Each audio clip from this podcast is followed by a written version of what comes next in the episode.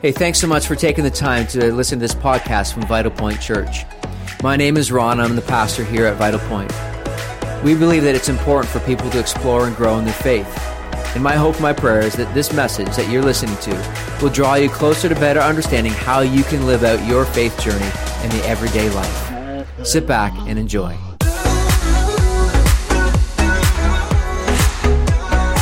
Today we're continuing uh, a series that we've been in for the last few weeks called Church 3.0. So if you're newer today, you're newer to church in general, that's what we're kind of jumping into today. Not kind of, we are jumping into this today.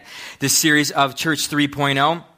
And what we've been doing is focusing on what the future church will look like.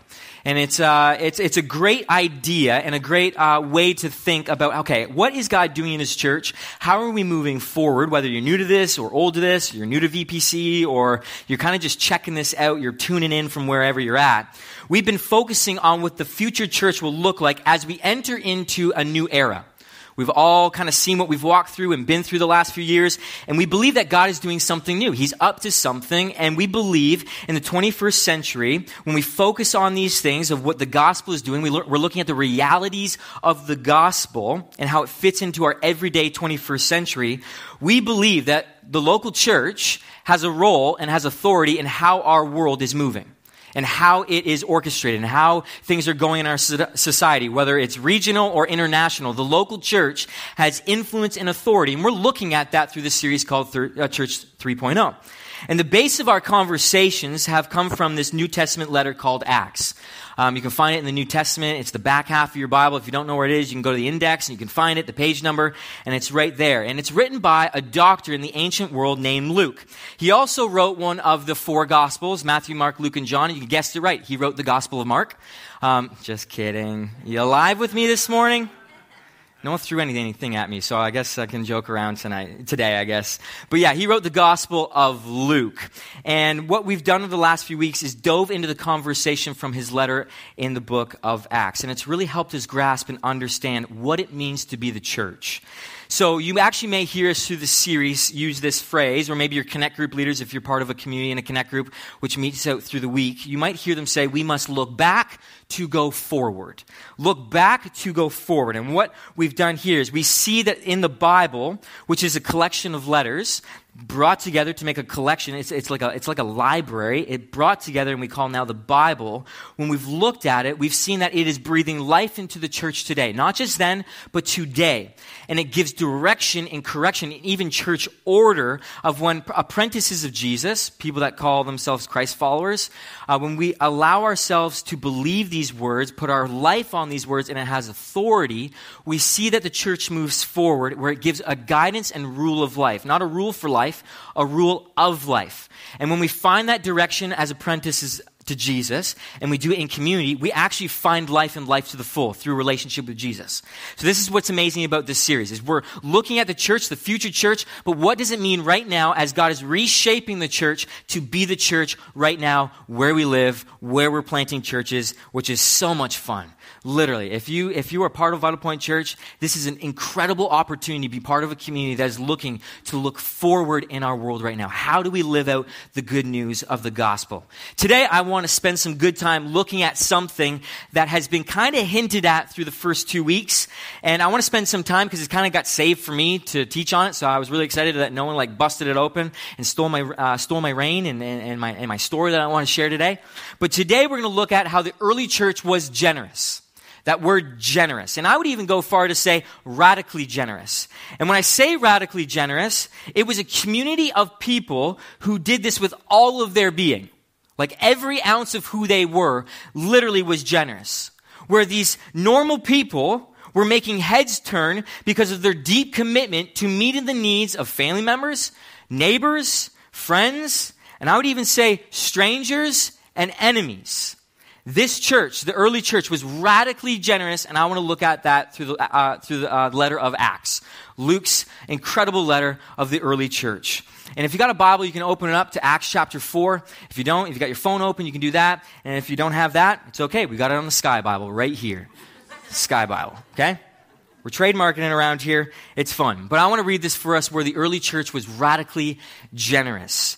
Acts chapter 4, verse 32 to 35. It says, Now, the, no- the full number of those who believed were of one heart and soul. And no one said that any of the things that belonged to him was his own, but they had everything in common. And with great power, the apostles were giving their testimony to the resurrection of the Lord Jesus, and great grace was upon them all. There was not a needy person among them. For as many were owners of lands or houses, sold them and brought the proceeds of what was sold and laid it at the apostles' feet, and it was distributed to each as any had need. Now, before we jump into this, we've been looking at the two weeks before. I want to give you two words that we've looked at. So, week one, we looked at this word power, where we, we saw that the early church was filled with power. The Holy Spirit empowered them with supernatural power where it dwelled inside of them, where they could go and be the witness of the good news. We looked at it from an aspect that it also fills us. That the Holy Spirit, that He literally fills us up as well. That we have the same power, the same ability to be the witnesses of the good news of Jesus Christ. So we looked at that word power. Last week we looked at the word together where the, the early disciples, the early church were literally devoted, which actually means in the Greek language, they glued themselves together. They were so committed to the scriptures, to community, to breaking of bread and prayers that it literally glued them together where it created a oneness. So those words power, together, and today generous through this Acts chapter 4 passage.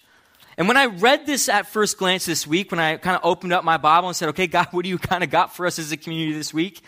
He, I, I, I found at first glance that there was something that I noticed that were a few things that just popped up. And it mentioned in Luke this beautiful moment. Maybe you, mo- you like picked up these moments as well that I don't think we realize in our Western culture when it comes to generosity. The two things that really popped out was verse 32 and 34. 32 says, No one said that the things, any of the things that belonged to him was his own. How often do we look at our stuff and it's like, it's mine? I look at my daughter, she's two years old, and she's like, that's mine. I'm like, no, that's, it. we're not even in your own house. It's not yours. right? It, right? We, we have this idea that the things that we have, we say they're ours.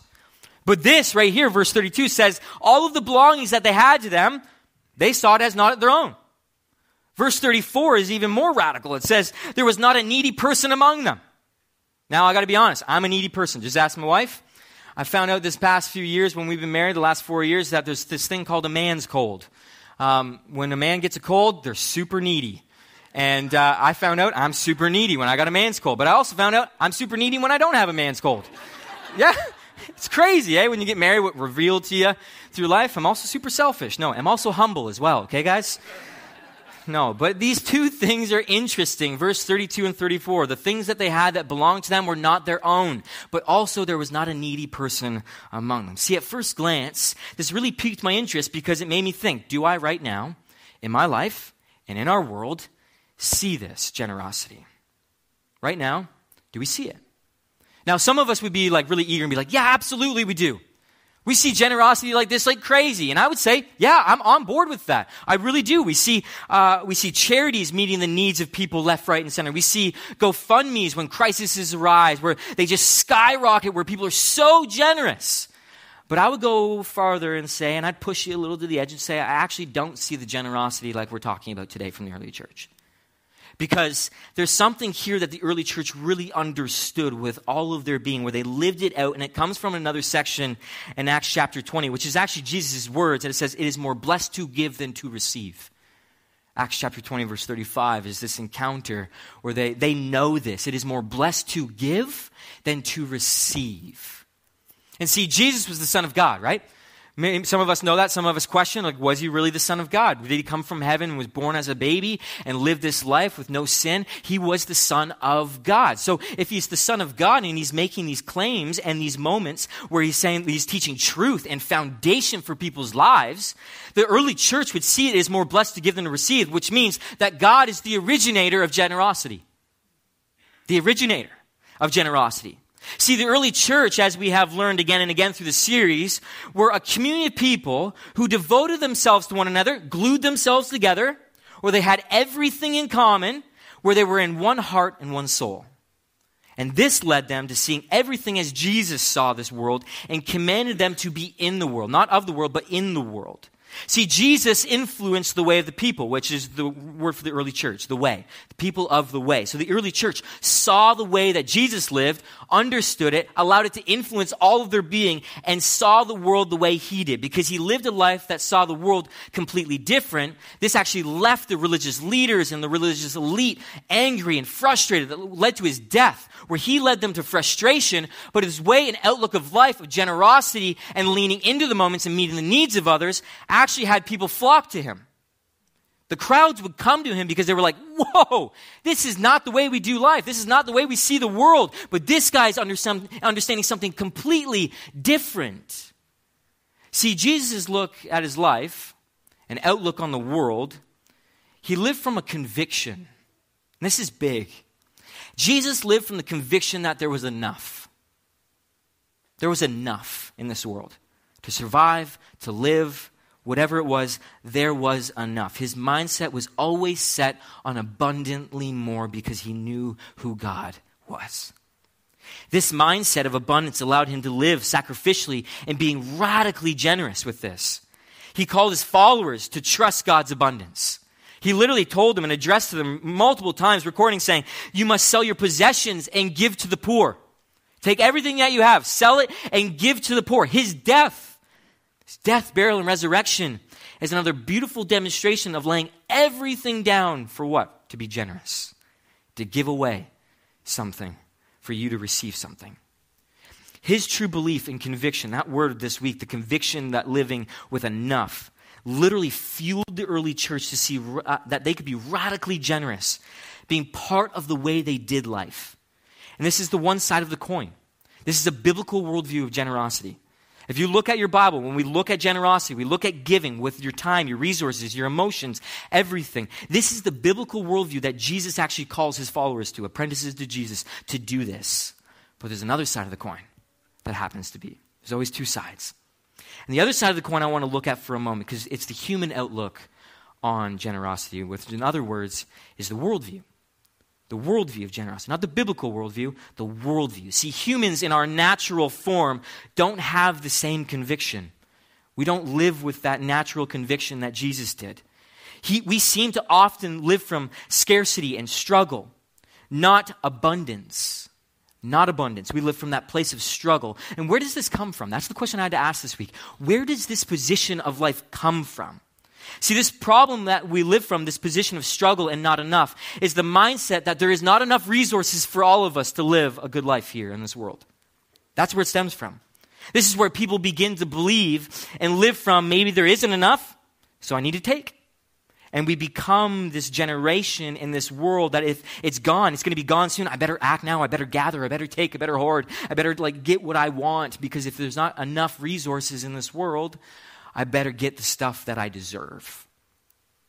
And when we live from here, it actually comes from a posture of, of impulsiveness.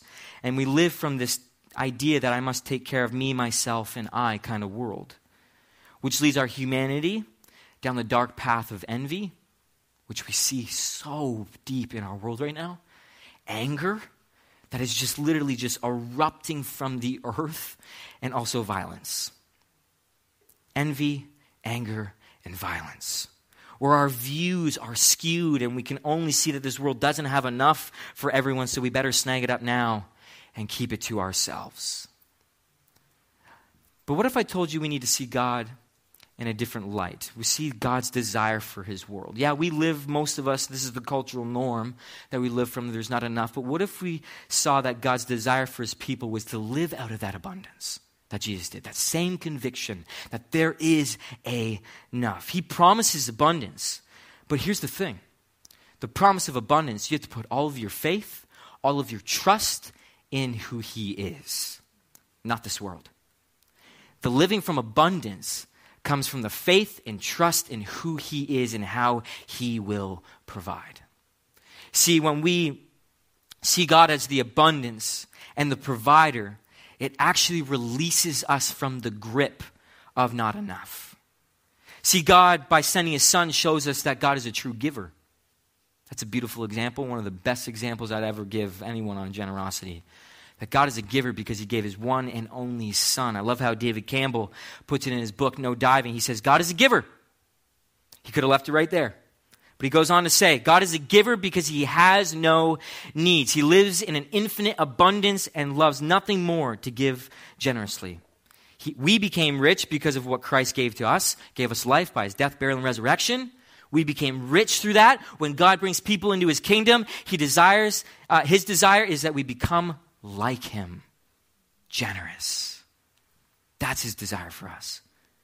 See, God doesn't desire his people and world to live in a position and posture of struggle and not enough. It's so unfortunate that our human nature lives from this thing called the spirit of poverty.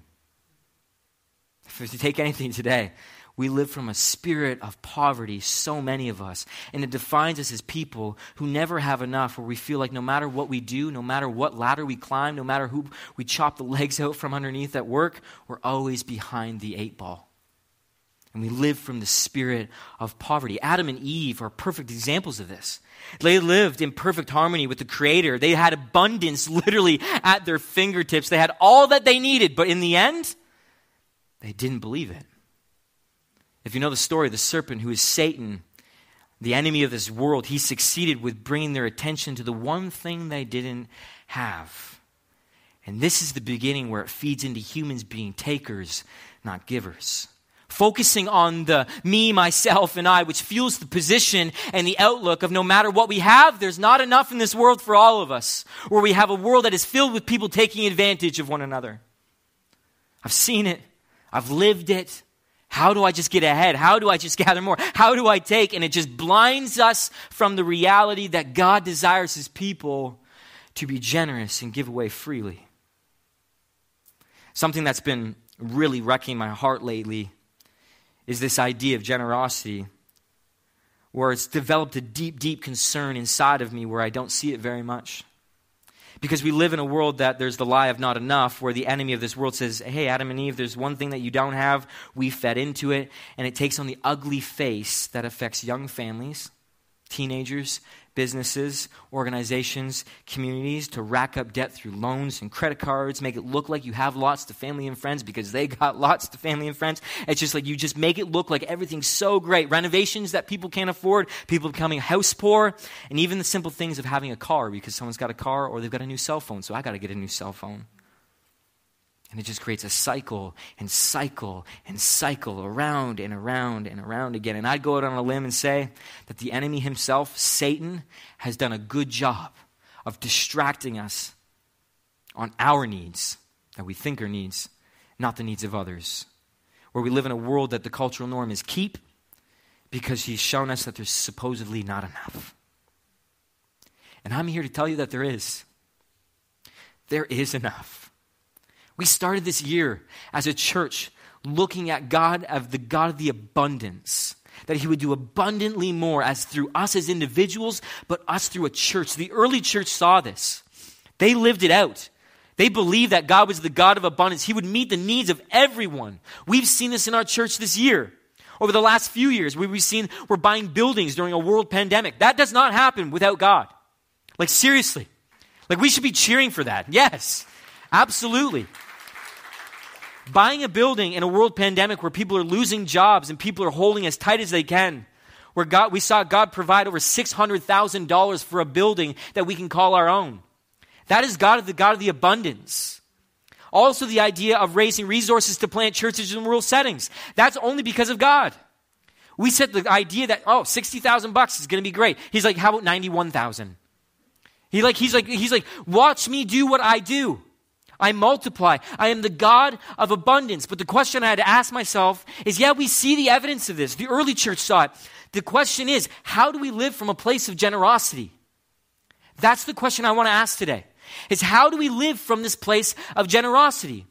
And if we're to live from this place of generosity, we must defeat the spirit of poverty.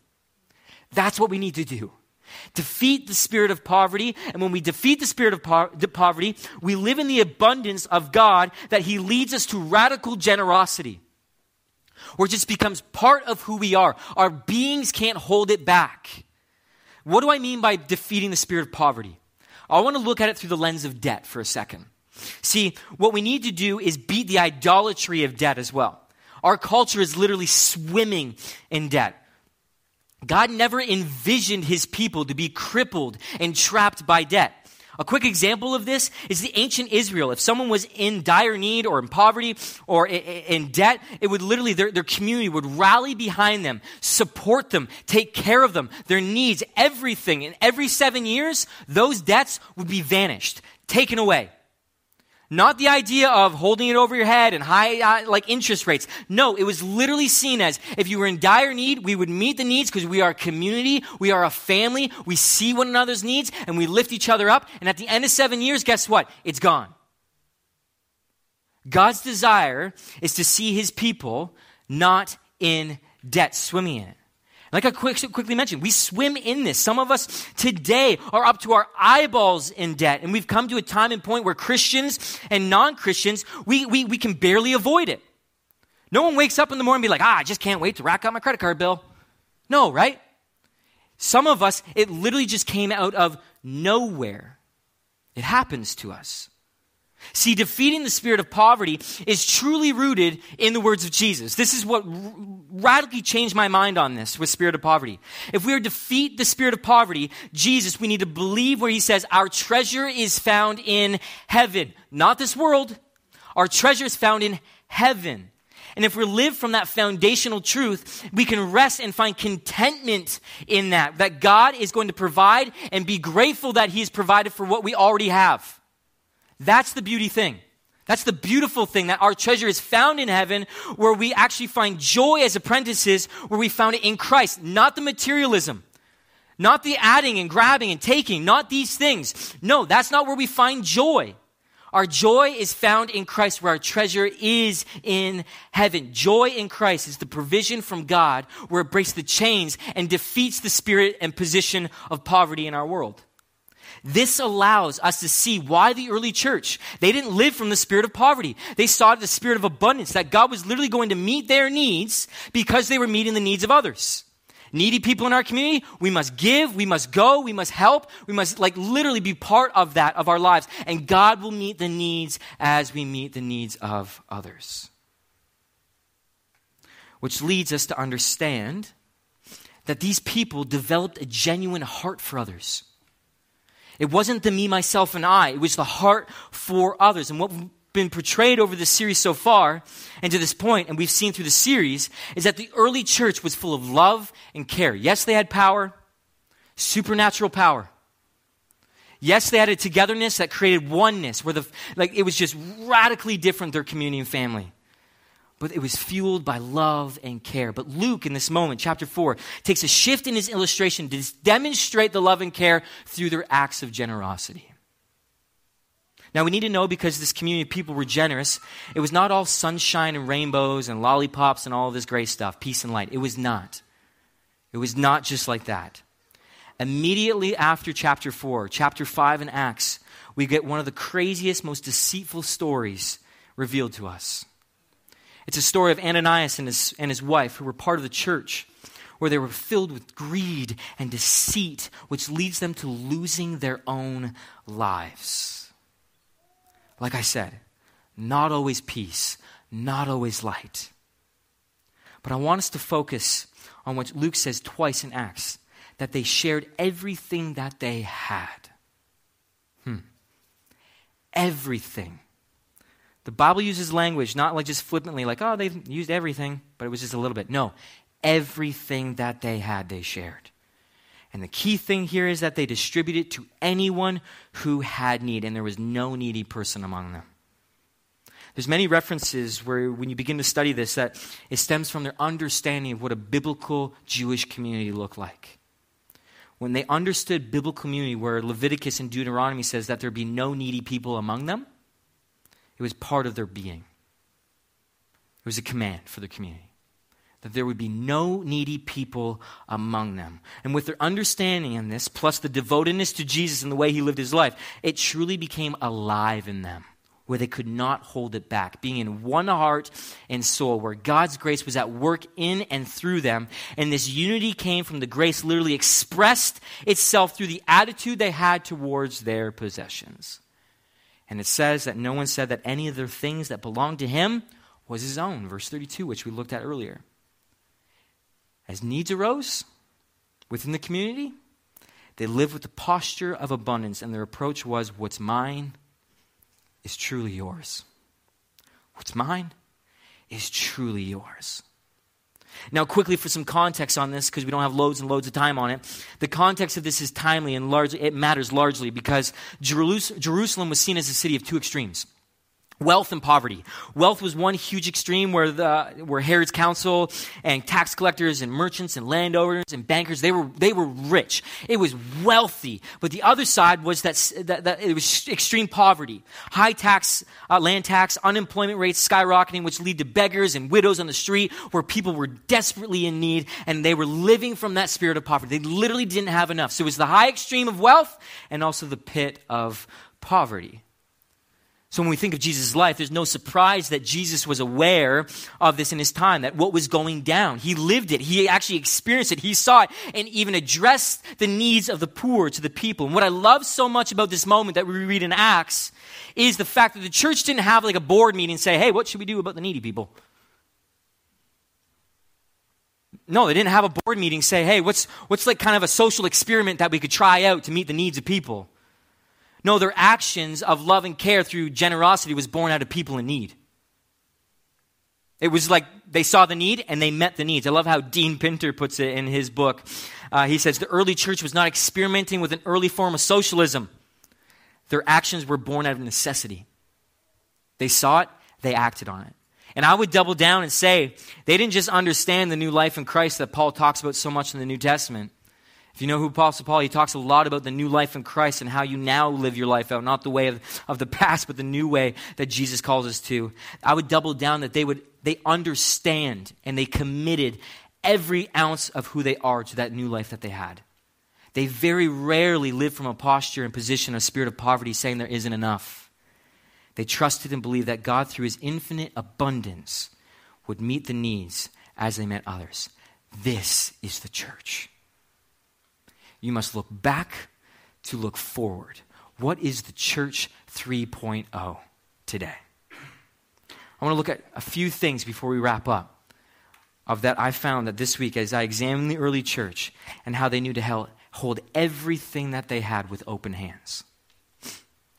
So often we hold so tight, but this church, this people group, literally held everything with their open hands, and it led them to this. When you hold things with open hands, you realize what I have is not mine.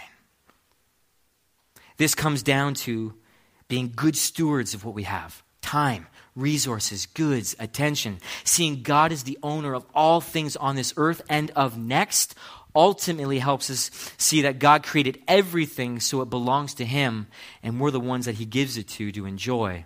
Where God is the good host, where we enjoy these things and we become stewards. But essentially, we don't own a thing. See, as we adopt this practice of generosity, and this is a practice of, like, this is a practice of the way of Jesus. He says, do this, we must do this. And when we adopt this practice of generosity, holding everything with open hands because we truly are not the owners of these things, it allows us to do something else beautiful. It allows us to give it away freely. First, we learn that it is not ours. And the next thing we learn as we open our hands with everything that we have, it allows us to give freely. Holding these things allows us to just see the opportunity to give away freely. Like I identified earlier, our world's cultural norm is to take and not give. The early church was attractive in meeting the needs because of the ability to acknowledge that there are things that they hold were to be given away. See, with the first point, we acknowledge that God owns it all. That He created, we get to enjoy it, we get to give it away. There's no longer a big issue when we see someone in need and we give it away. We don't have to hold so tightly because it's just like, hey, my hands are already open. It's yours. Opening our hands with everything that we have actually allows us to also plan to be generous. I love this. We can plan to be generous. You ever thought of that? Instead of just waiting around, you can actually plan to be generous, where you can wake up in the morning before you do anything of your day and whisper, Holy Spirit, give me the eyes and ears to meet the needs of other people around me as you reveal them to me. See, opposites would wake up and say, Hey, God, I want to gather today. Give me all what I got. Give me all what I need for my day. You're the God of abundance. You're going to make my, meet my needs. No, but people who are generous stand on and in generosity where they actually plan it out. God, how do I be generous today? Who are you calling me to meet the needs of? I love how the prophet Isaiah says, But generous people plan to do what is generous, and they stand firm in their generosity. Stand firm in their generosity. See, we have a guy, a part of our Poplar Hill community, who is radically generous. He literally can't help himself. And it's not just with his resources of meeting needs of families that are in need. No, it's also with his time and attention and emotion to young men who actually need someone to invest in them, where he gives up his time in the evenings to actually live with them, to invest in them. He sees everything that he has with open hands to invest in, to give away. We have a woman part of our Exeter community where she literally drives around and gives away the things that she's recently just bought. She thought it was for herself, but all of a sudden the Spirit of God literally gives her a name to go and drop these things off. And time and time again, story and story, she has these moments where she just gives away generously. And it's timely. Where she has stories of people saying, How did you know I needed this? She goes, God. How do we get these examples? Because these people hold with their hands open of the things that they have and say, These are not mine. The open hands also say, and does, and will do, break us free from materialism. It'll break you free from materialism frees us from becoming narrow minded, self centered, blind to the needs of others. And I don't know if you've ever looked up the definition of materialism. I did it this week, and I didn't put in like the biblical worldview of, def- of materialism to, to kind of get brownie points. No, I didn't do that. I just typed in definition of materialism. And this is what it said a tendency to consider material possessions and physical comfort as more important than spiritual values a tendency to consider material position, possessions and physical comfort as more important than spiritual values. This literally had me in my chair, sunken in, feeling so convicted. See, materialism is literally uh, having the effect in the way that we see our spiritual life. Because, in a sense, we're saying, my possessions, my physical comfort is way more important than my spiritual being, which is your soul. The depth of who you are. Just a small reminder our physical beings are not eternal. The things on this earth are not eternal. Your souls are. So it scares me that our love for materialism is literally putting so many of us in tailspins because there's not, we're all worried about our possessions and our comfort and our physical comfort. Yes, we have to worry about things, absolutely, but then it becomes an idol. And it distracts us from what God desires for us in our life. But holding everything with an open hand frees us from the grip and the rat race of take, take, take, and allows us to give freely because our mindset isn't to gather, consume, hoard, it is to be generous. I recall in my life, I moved out at 18, 19 years old with a couple buddies, and materialism was huge.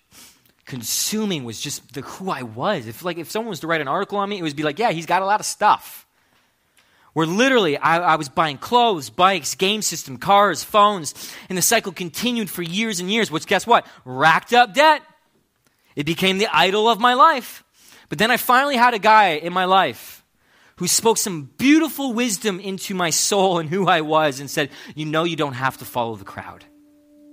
You know, you don't have to live into the lie that there's not enough. You know, you don't have to follow your friends and the people of this world saying, gather, consume, take. You know, you don't have to do that. You can be freed from this. You can hold things with open hands and give generously. And as I saw that be spoken into existence of who I was, and I saw the things and the list of things that I had that I consumed and gathered for years upon years, I started to finally see a little bit clearer. Not full clarity, trust me, I went back and forth a bit. Gave generously, bought some more. but I started to see clear. And as I began to see these things as they consumed not mine, I saw the release on my soul. I felt life. It was amazing to lift others up above myself and to see God provide even more in my life. And it wasn't just money that he provided, he provided friendships, meals, conversations, people speaking into my life. Because what? I decided to open my hands and say, God, use me. Let's meet the needs of others. I've been thinking a lot this week of how to wrap this talk up.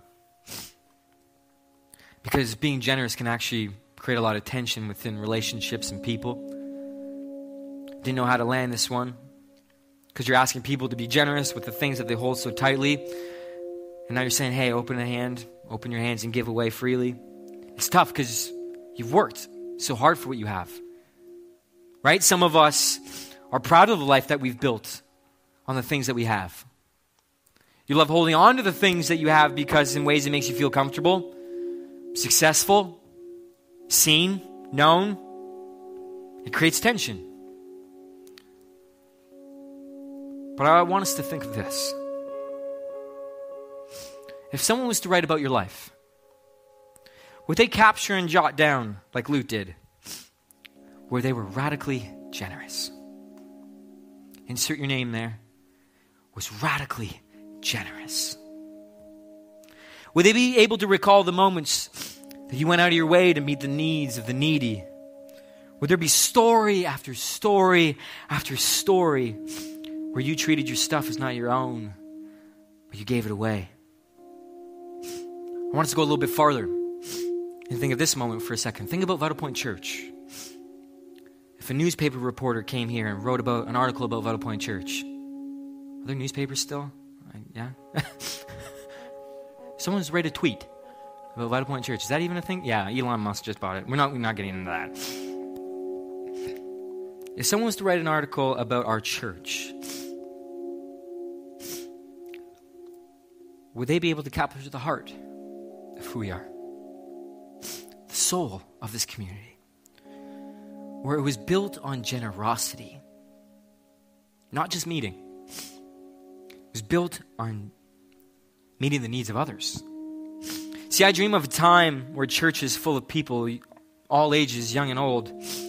People would see and feel the heart of God through this generosity where they would be the bedrock of generosity in their community, where they would be story after story of how people held everything on this earth with open hands, saying, God, let's give it away. That's what I dream about. That's what I pray about. Because if the church was generous the way Jesus desired them to be, people would see, sense, feel the heart that God has for them.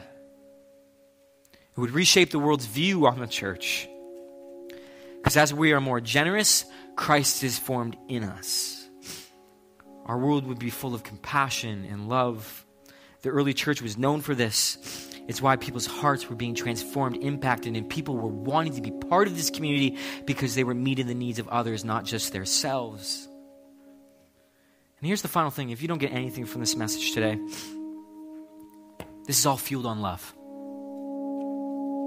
Generosity is literally fueled on love. The early church gave, yes, because they hold with open arms, but they literally first loved others gave them the eyes and ears to see the ones in need, the hearts that were broken, the areas of the city and regions that they needed to go to. The church left to go reach the people that God desired them to reach. Jesus laid his life down for the whole world. Why? Because God first loved the world. It was the most beautiful example and demonstration of radical generosity that we can all receive today. And now he's calling us to see sense and move into the plan of radical generosity he has for this community, in this region, in this world, here and now. If you look at our cultural moment, I believe it's the most beautiful time to be the church. It's the best opportunity we have. I pray that we would understand that we are literally being reshaped to be the church that God desired us to be, not the way we desire to be, how God desires it to be for a time such as this to reveal the love and the compassion and care that the early church first did. And I believe this is the miracle that our community and our world needs here and now generosity. Will you live it? Will you be it? And will it be part of who you are? Listen to this.